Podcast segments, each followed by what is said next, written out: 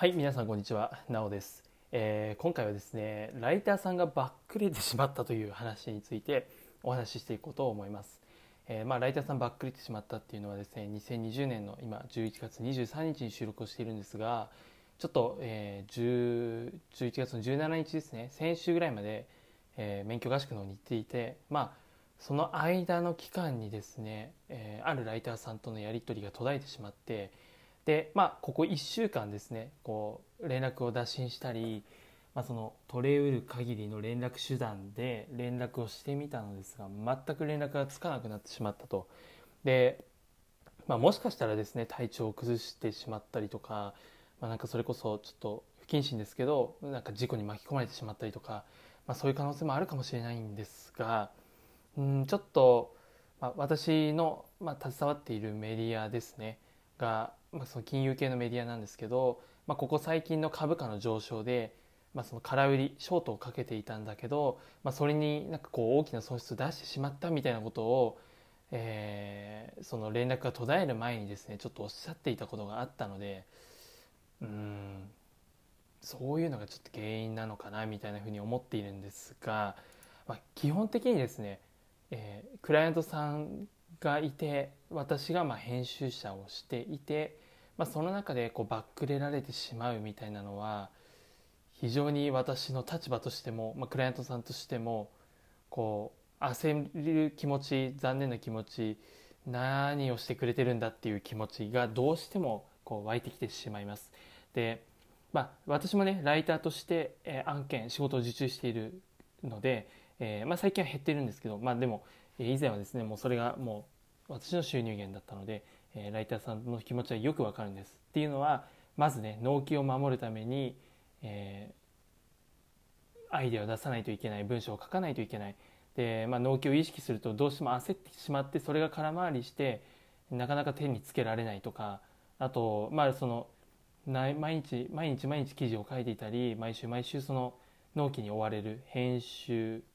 えー記事をね書かないといけないっていうのはあの最初の頃ライター駆け出しの頃とかはやれるんですけどそれをねね長期間継続してやりきるっていうのはやはりねすごくストレスがたまるんですね。だからランニングしたり筋トレしたり、まあ、私の場合趣味の釣りをしたりとかそういうね息抜きっていうのがやっぱりないと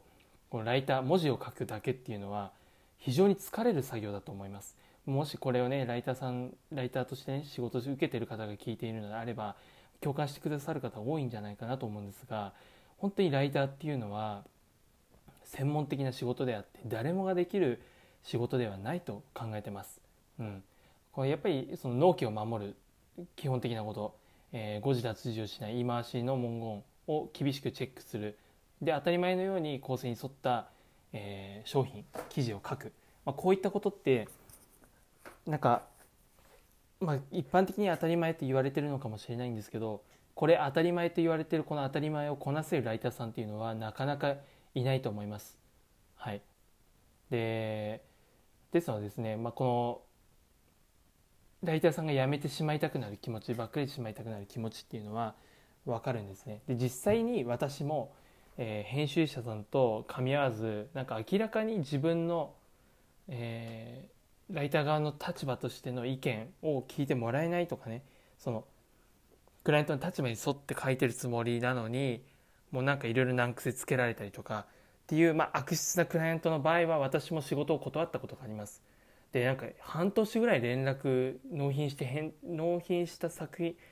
納品した記事に対して半年ぐらい連絡がなくていきなり連絡来たみたいなも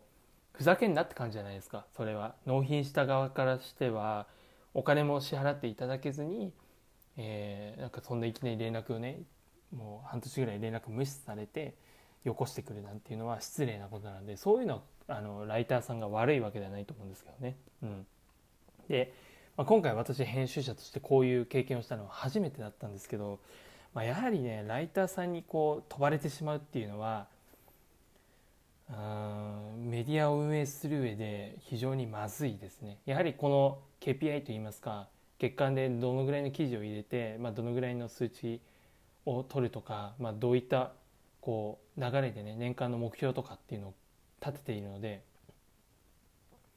そこがねこう組み直さないといけなくなるのでそのデメリットというかあの損失っていうのは非常に大きいなと思いました。自分のブログとかをね書いてるのであれば、まあ、適度に休んだりあの自由にねすごくできますけどやはりメディアとして一つの事業として、えー、成立しているのでそれを外注としてね頼んだライターさんがね急遽こう連絡取れなくなってしまうっていうのは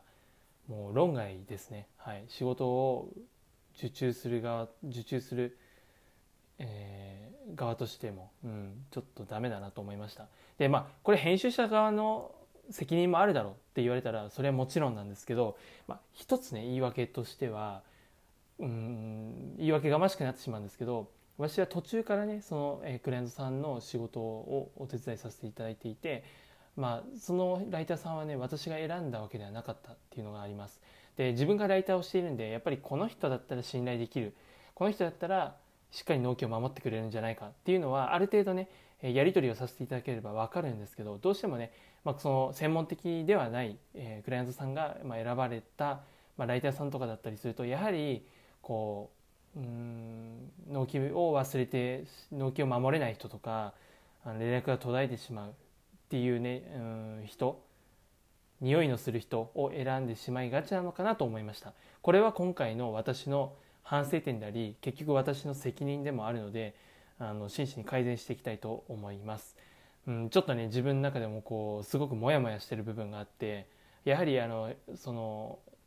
うん、一からね、えー人選ライター人選をしっかりねすべきだったのかなと思ってます。でちなみにですけど私が、えー、ご依頼させていただいているライターさんの方は非常に優秀な方であの今後も継続的にねお取引していきたいなっていうふうにつくづく思わせていただく方ですね。はい、うん、だから